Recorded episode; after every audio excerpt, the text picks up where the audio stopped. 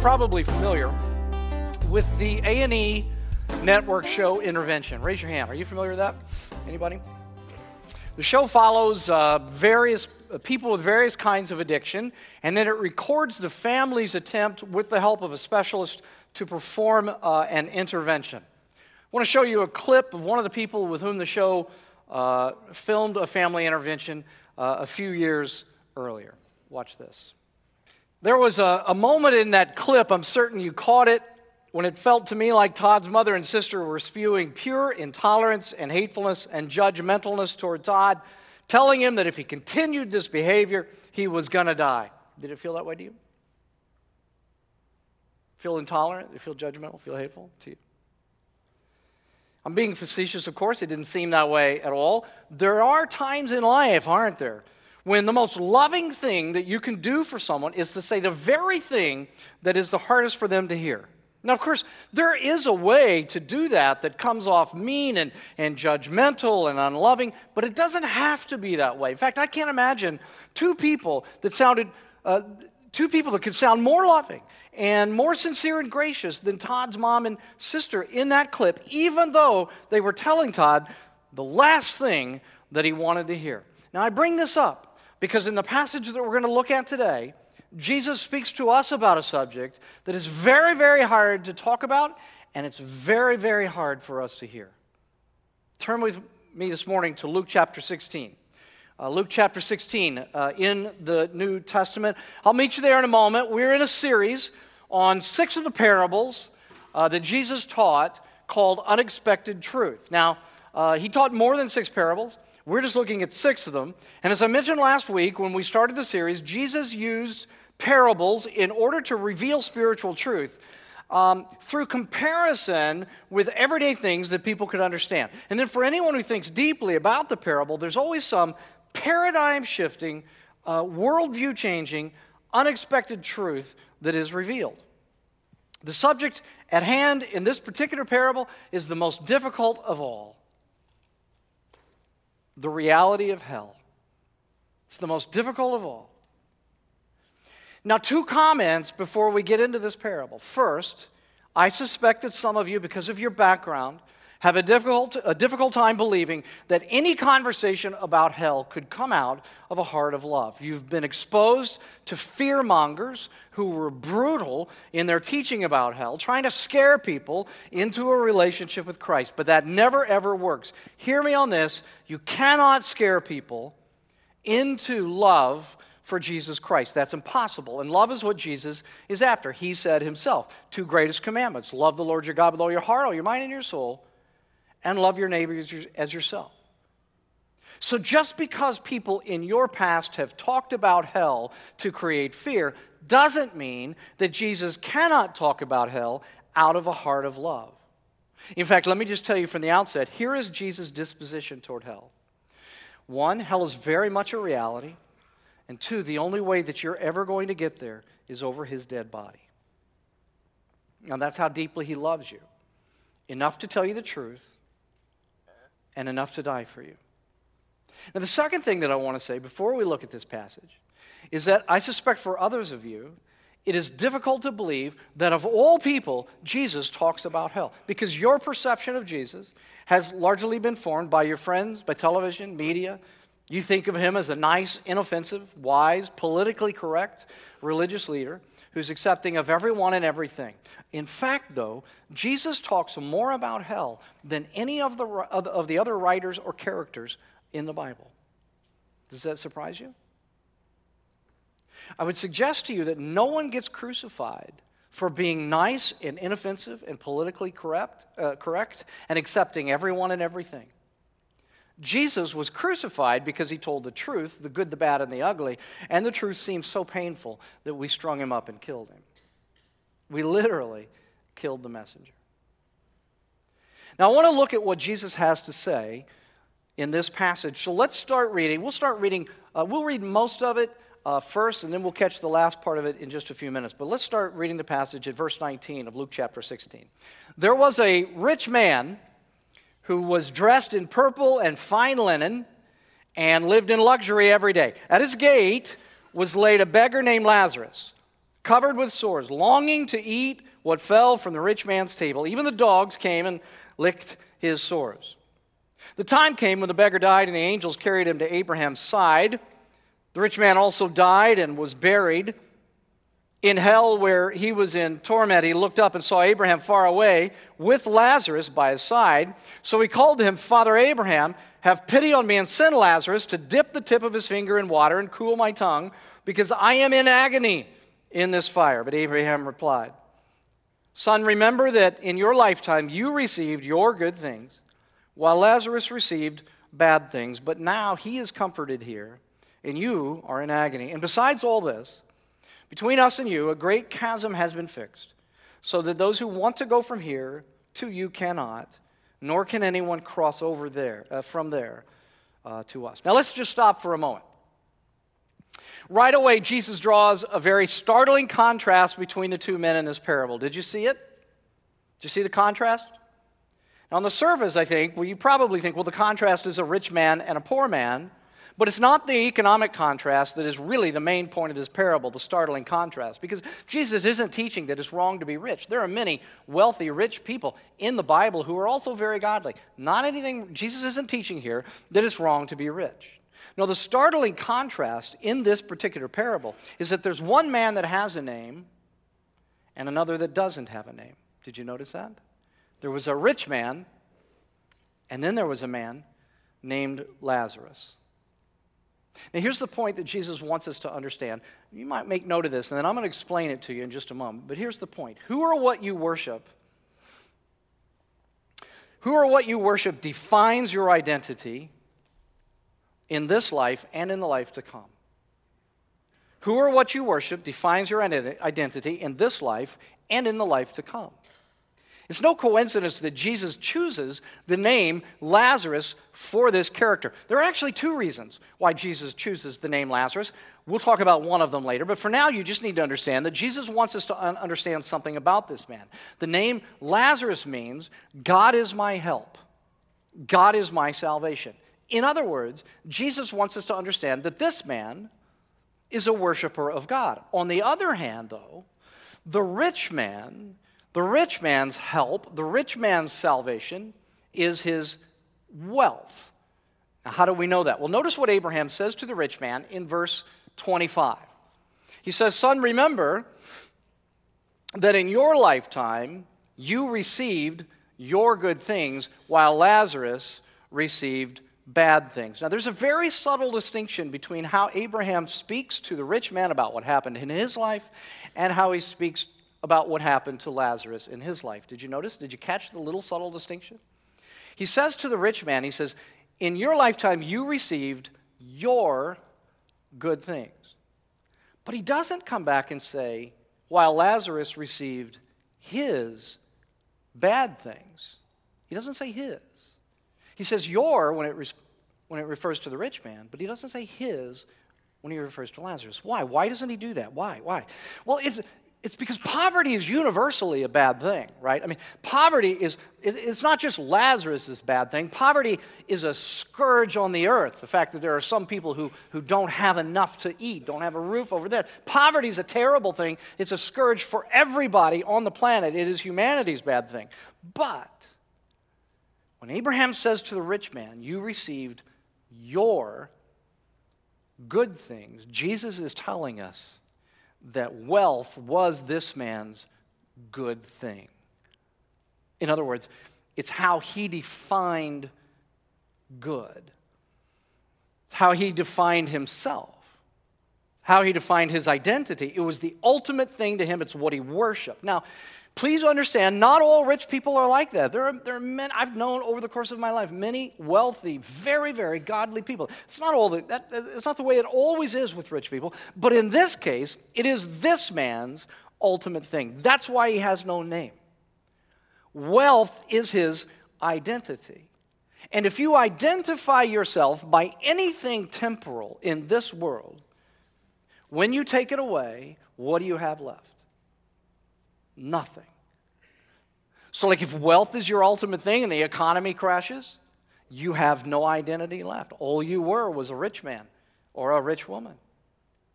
if someone else's approval is your ultimate thing. Like, your identity might be, I don't know, Ryan's girlfriend, or Todd's favorite employee, or Sarah's best friend. I don't know. Take away Ryan, Todd, or Sarah, and what do you have left? You have no identity left whatsoever. That's the point that Jesus is making here.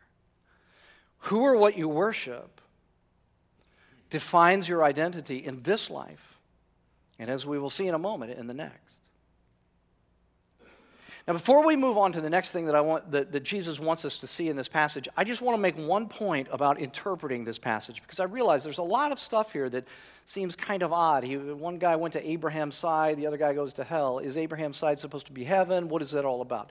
Understand something. This is a parable, and so in a parable, you can't press all of the details as far as they can possibly go. So in other words, you can't, you can't look at this as an accurate description of exactly how heaven and hell work and what they look like. There are two things that you really can take about the next life here from this passage. And the reason you can do it is because Jesus confirms these things in many other places within, uh, within the New Testament. One is that hell is a very real place. That's something that we can take away from this passage. And the other is that your eternal destiny, your eternal destination, once you're there, is permanent. It can't be changed. That's the chasm that's talked about in this particular passage. And again, that's confirmed in other places throughout the Scripture. Okay? But we don't want to press this further than we should. We want to get out of this what we need to get out of it and what Jesus wants us to understand. But we don't want to take it further than we can, than we can take it. Now, here's the second thing that I think Jesus wants us to see in this passage. The first is that your identity, who or what you worship, de- de- defines your identity in this life or in the next. And then here's the second one. To the degree that you put anything or anyone before Christ, you begin to disintegrate. Uh, to the degree that you put anything or anyone before Christ, you begin to disintegrate. Integrate. Now watch what I mean. I want to look closely at the question that the rich man asks Abraham in verse twenty-four. Okay? He calls to Abraham and he says, "Father Abraham, have pity on me and send Lazarus to dip the tip of his finger in water and cool my tongue, because I am in agony in this fire." Do you notice anything odd about this request? Is there anything you notice about this that just seems like really odd to you? Send Lazarus over here to relieve my thirst for a moment. I think there are a few things about this that are really, really telling, but one particular thing that is the most odd. Here's the first thing, that first he knows Lazarus' name. Did you notice that? He, he calls for him by name. During this guy's lifetime, as Lazarus sat outside uh, the gate of his place starving to death, the rich man knew him well enough to know his name, but still didn't do anything to help him. I mean, there's a cruelty to this man that is beyond the pale. Second thing I think is really important is he still regards Lazarus as one who is beneath him. Did you notice that? Throughout the last half of the parable, he, this man considers Lazarus to be just an errand boy. We'll see that in the, in the verses to come still. He just looks at him as an errand boy, as a means to an end. There's an insanity about this. This man seems detached from reality. He's in hell, Lazarus is not, and he still sees Lazarus beneath him. Third, and this is the most important of all, I think. Did you notice that he's not asking to get out? Like, he's not asking to get out. Wouldn't that be the obvious question? Back in verse twenty-three, Jesus tells us that he's in hell, he's in torment by his own, by this guy's own admission. He says in verse twenty-four that he's in agony, but he's not asking to get out. Does that feel like insanity to you? Like, how do you, how do you explain that? How do you explain that a guy who is in hell is not asking to get out? He thinks he can make requests, and he's not making the request to get out. Well, there's a really very interesting passage in another place in the New Testament. And it's in Colossians chapter one, and this whole chapter in Colossians chapter one is, is describing the idea that Christ is supreme in the universe. And the chapter reaches a high point in this particular verse. It's in verse seventeen, and it says this.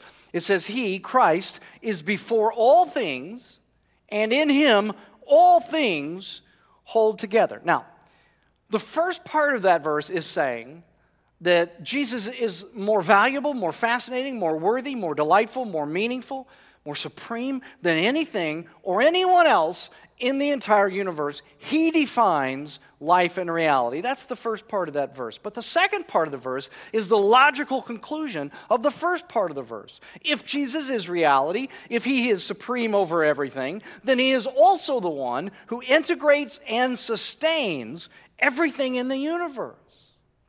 Now, when it says that He holds all things together, there's a whole bunch of things that are included in all things that are outside of our scope today, but it certainly includes human personhood, like the integration of mind and body and soul.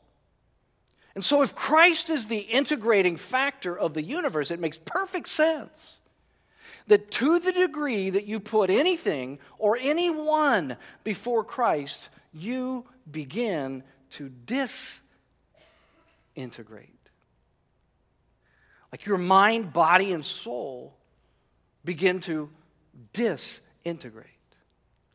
You become detached from reality mentally, psychologically.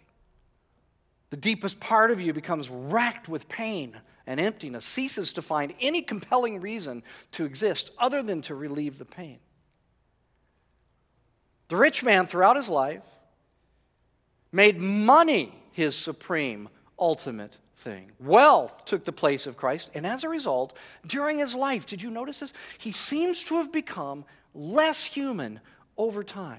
How hard of a heart would you have to have to see a man starving at the end of your driveway every single day, be so familiar with him that you know him by name, but not care? That seems insanely callous, inhumane. Where's the compassion?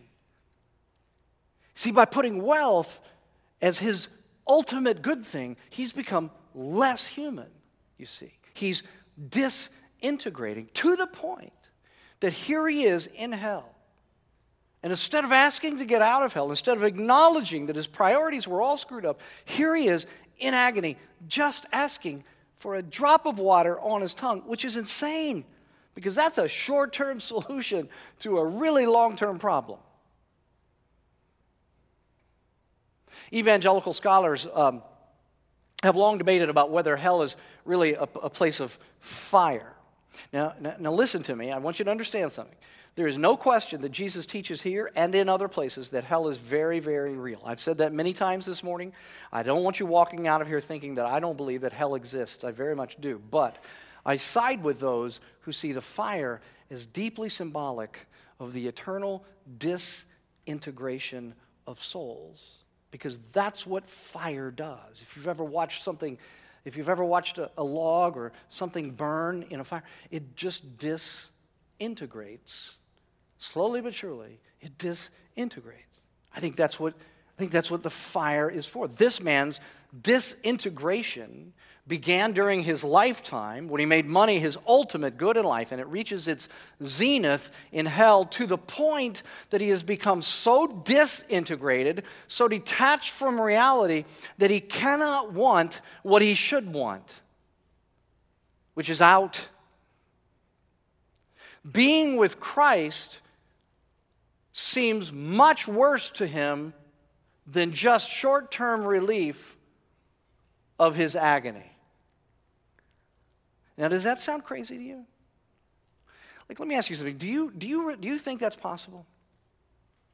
Do you think it's possible that a person can disintegrate to the point that they can't want what they should want? Do you think that's possible?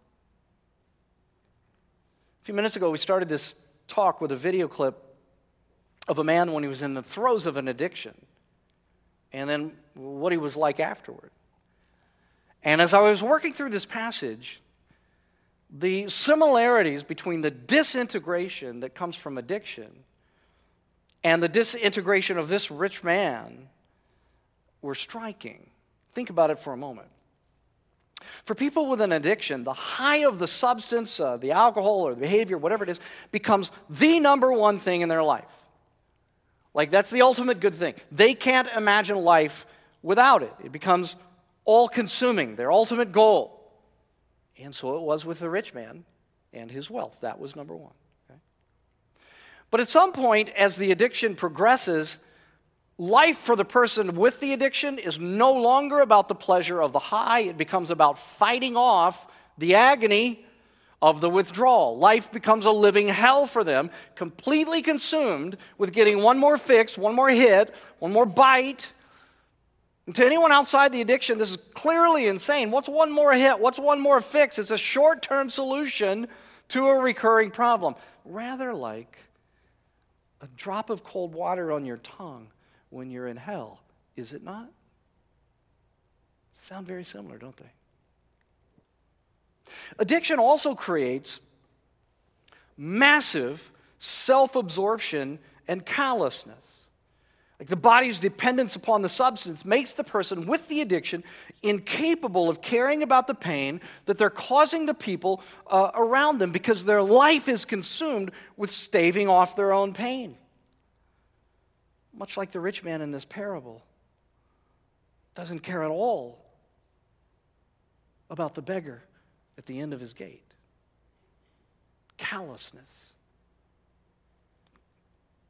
self-centeredness, absorption.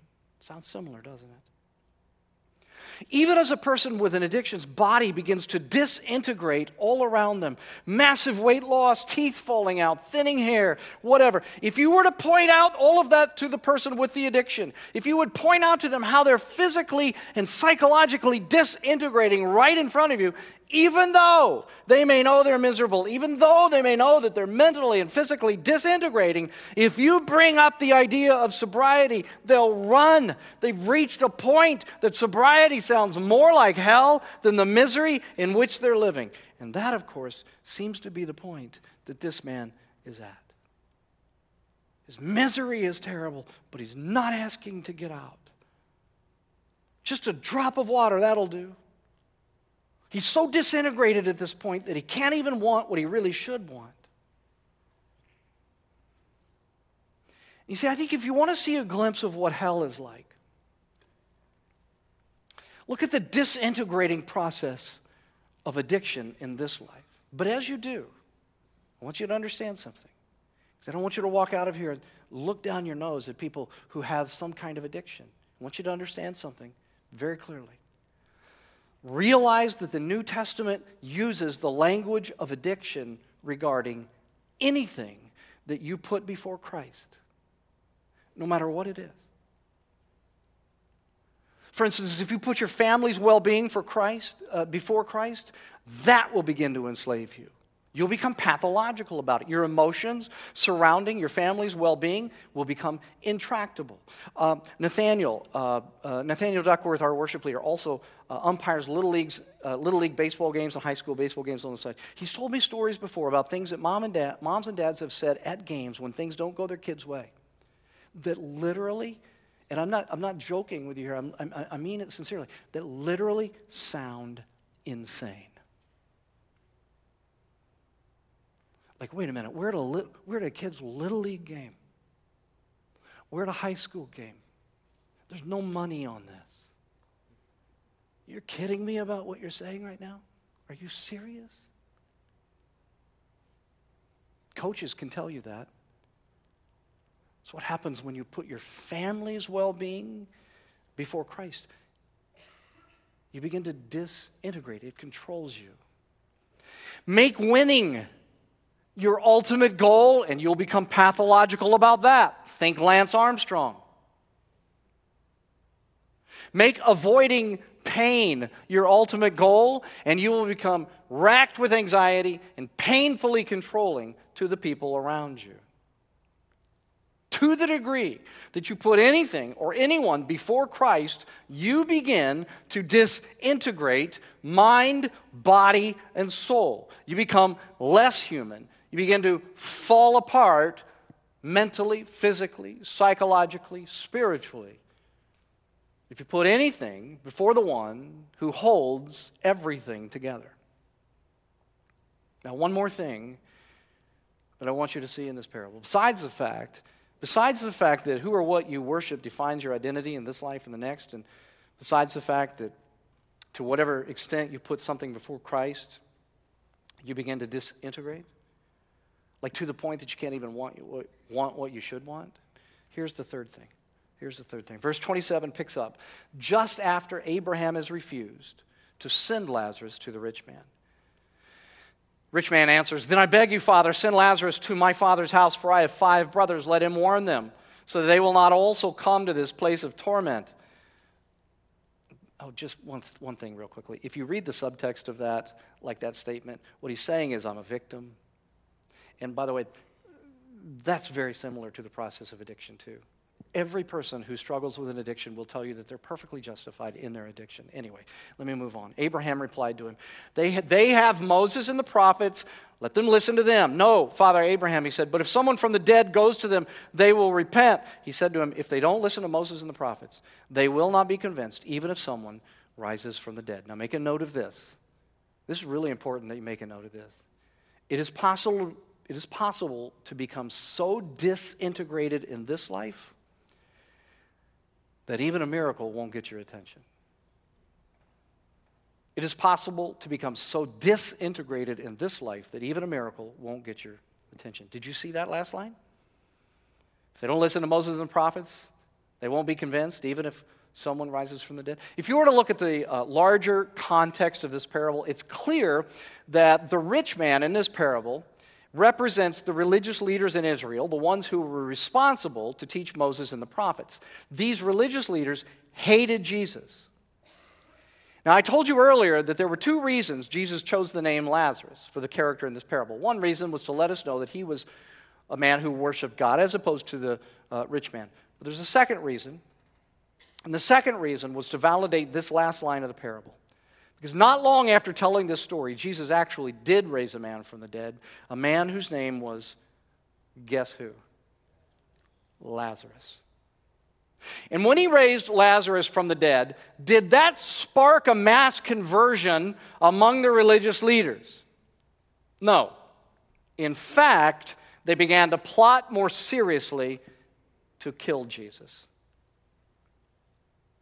It's possible to become so disintegrated in this life that even a miracle won't get your attention. Some of you this morning have an enormous amount of confidence in your rationality. Like you're convinced that there's no God in the universe, or if there is a God, there's no such place as hell.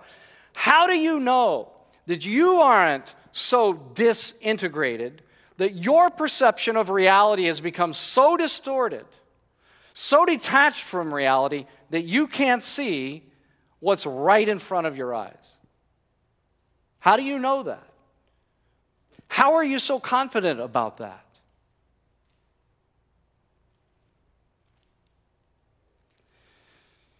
For those of you who are here this morning who just cannot believe that a good God would let people go to hell, let's go back to the very first thing that I said about Jesus' disposition toward hell earlier. He teaches that hell is real, teaches it here, teaches it in other places in the New Testament. You can't get away from that. But he also teaches that the only way you're going there is over my dead body. I want you to understand something. Without the reality of hell, you can't really know how much Christ loves you. Now think about that for just a moment. If you and I, if you and I were walking down the sidewalk and I see you start to walk off a curb because you're I don't know, you're looking at your phone or something. If I see you start walking off the curb and I say to you, I love you so much, I'm going to save you from walking off the curb, and I throw myself in front of you. Well, that's nice. I mean, that's nice, right? It is. But imagine if I see you walking across the train tracks, looking down at your phone, about to get smacked by a train. And at the last minute, I throw you out of the way, and I take your place, and I get hit by the train. That says a great deal more, doesn't it, about how much I love you? On the cross, Jesus disintegrated, so that those who believe in him don't have to experience hell. Do you realize that's what happened to Jesus on the cross? Like, he came apart, and and uh, and he says he says that his soul is sorrowful even to the point of death. What's he saying? He's saying, I'm coming apart. I feel myself disintegrating. On the cross, you can see the record in the Gospels, how his, how his body was disintegrating there on the cross in the agony that he was in. And, and, and then he cries out uh, in, in a cry of, of just unbelievable psychological agony, "My God, my God, why are you forsaking me?"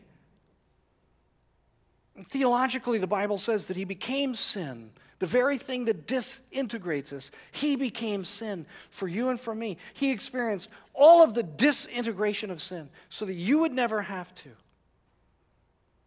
And his death on the cross, he's saying, over my dead body. You'll have to trample over all that I've done for you on the cross to get to hell. You'll have to reject me. You'll have to reject the cross. You'll have to reject the message of the cross. You'll have to reject the reality of the cross. You'll have to reject my love for you to get there. And without the reality of hell, you would never know how much Christ loves you, how much he did to rescue you from it, what he endured to rescue you. And I would just like to ask you, would you respond to his love this morning? If you're here today and you've never done that, would you respond to his love this morning? Not fear. This isn't about fear. Jesus wants you to respond to his love this morning, all that he did for you to save you from this. Like Todd's mother and sister in the beginning of this video, Jesus is saying, wake up, or I'm afraid I'm going to lose you.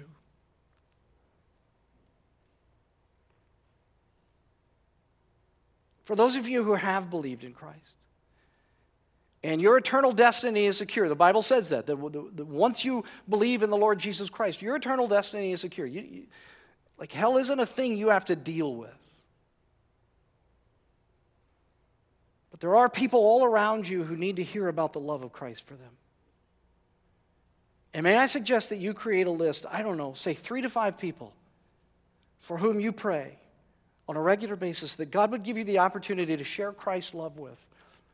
And he would prepare their hearts to hear it, because the stakes are so unbelievably high. Would you do that?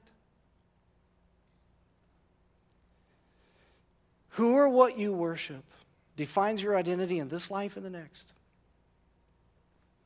To the degree that you put anything, that you put anything before Christ or anyone before Christ, you begin to disintegrate. And it is possible to disintegrate so much in this life that even a miracle won't get your attention. And so if in this moment Jesus has your attention, respond to it now. Respond to him now. Respond to his love now.